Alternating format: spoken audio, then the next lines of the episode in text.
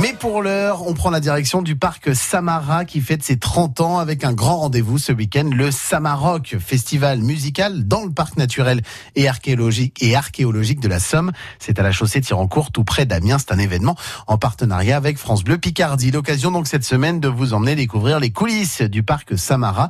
Et aujourd'hui, on s'intéresse aux ateliers qui sont proposés dans le parc avec David Tonnel, coordinateur de l'animation et des publics. Bonjour David. Bonjour. Des ateliers que l'on peut faire ici à Samara, il y en a combien? Il y a quel type d'atelier on peut venir découvrir? Alors combien exactement, j'ai pas en tête, mais il y en a énormément. Ouais. En fait, euh, nous on travaille sur de la reconstitution à partir des sources archéologiques. Mmh. Donc en fait, on travaille de concert avec l'archéologue où euh, lui va découvrir les vestiges, les traces laissées par les hommes préhistoriques. Et à partir de ces traces, on va ici faire les reconstitutions alors des habitats, mais aussi des objets retrouvés en fouille. Donc là, euh, moi, je fais surtout du, du silex.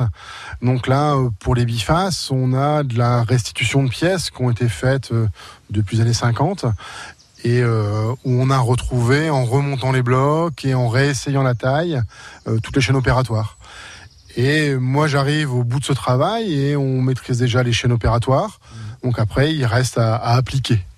Mais le problème, c'est ça, c'est une activité manuelle, donc euh, il faut en faire, en faire, en faire pour, pour maîtriser le, la technique de taille. C'est-à-dire que pour la technique, vous vous mettez limite dans les chaussons d'un homme préhistorique pour essayer de retrouver exactement comment on le faisait avant? Oui, voilà, c'est ça. C'est-à-dire qu'on part du, du, bloc de silex et puis après, on travaille avec les, euh, les outils disponibles à l'époque. Des galets, euh, des quartzites, euh, des blocs, des petits galets de grès, des boîtes cervidées pour faire les finitions.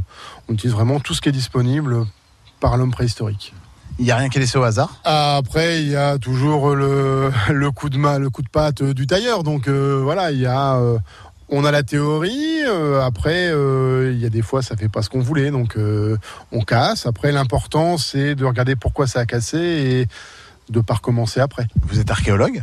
Non, non, non, je suis pas archéologue. Je fais pas de, on fait pas de fouilles. En fait, on travaille de concert avec les archéologues et ils viennent régulièrement, en fait, on a des, des temps de formation avec eux où on va euh, peaufiner notre discours, on va corriger euh, notre discours, puisque ces discours, ils évoluent aussi avec le temps. Donc, euh, on corrige régulièrement avec la venue de spécialistes de différentes périodes de la préhistoire. Ça veut dire que vous, vous soyez continuellement au courant de, de ce qui se trouve pour par rapport à ce que vous faites, à ce que vous dites, vous adaptez votre discours, votre travail en fait s'adapte Ah oui, on est en perpétuelle adaptation. Là, il faut toujours, euh, il faut se tenir au courant et puis il faut corriger parce que il y a des petites choses qui évoluent, des choses qui sont moins vraies et il faut adapter son discours.